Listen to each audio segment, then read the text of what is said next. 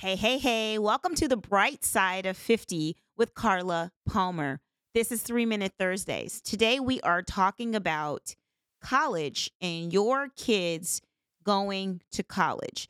I am a mother of a 24 year old male who decided early on that college was not for him. He graduated from high school. He did just fine in school, especially, you know, before senior year. Senior year, he just kind of checked out. But um, I STEM tracked him. I really wanted him to go to college. Um, and he was really good in math and science. And I STEM tracked him because I wanted him to, you know, be an engineer or, you know, do something in a field that was going to give him a decent income so that he could thrive, especially living in California. My son opted not to go to college. He went to community college first. And, uh, you know, people have, you know, different learning styles. People thrive in different environments. And college for him just wasn't wasn't cutting it. He was like, ah, you know, there are diverse career paths out there. It doesn't necessarily have to be this way. This is not the only way.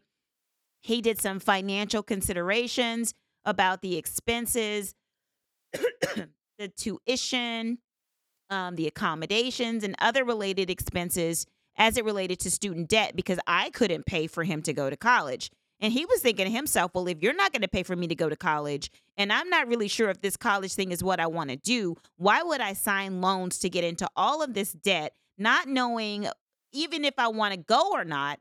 It doesn't make sense. The math is not adding up, mom.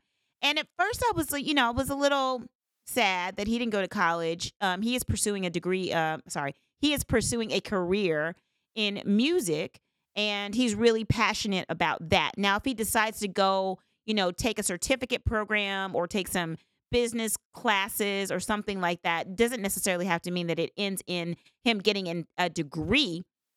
That's fine. He has his individual learning style. He understood that there were different career paths to get money and income and to thrive in this society. And he is an entrepreneur.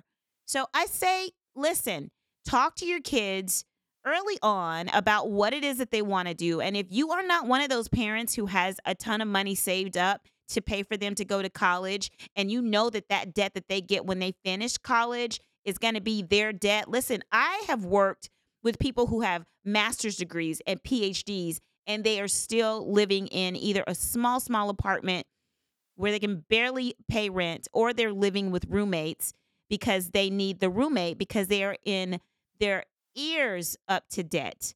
All right. So think about it.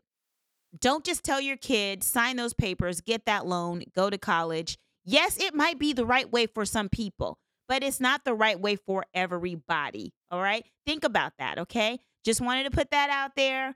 All right. I know that people are going to be signing these, you know, loans and all of these college acceptance things and all of that, you know, committing. They're going to do all of that this spring. So think about it, process through it. Yes, college is wonderful for the right people. It is. Um, but there are other ways, there are other diverse, you know, career paths to uh, get into the bag. All right. That's my three minute Thursdays, guys. I will see you soon. Take care.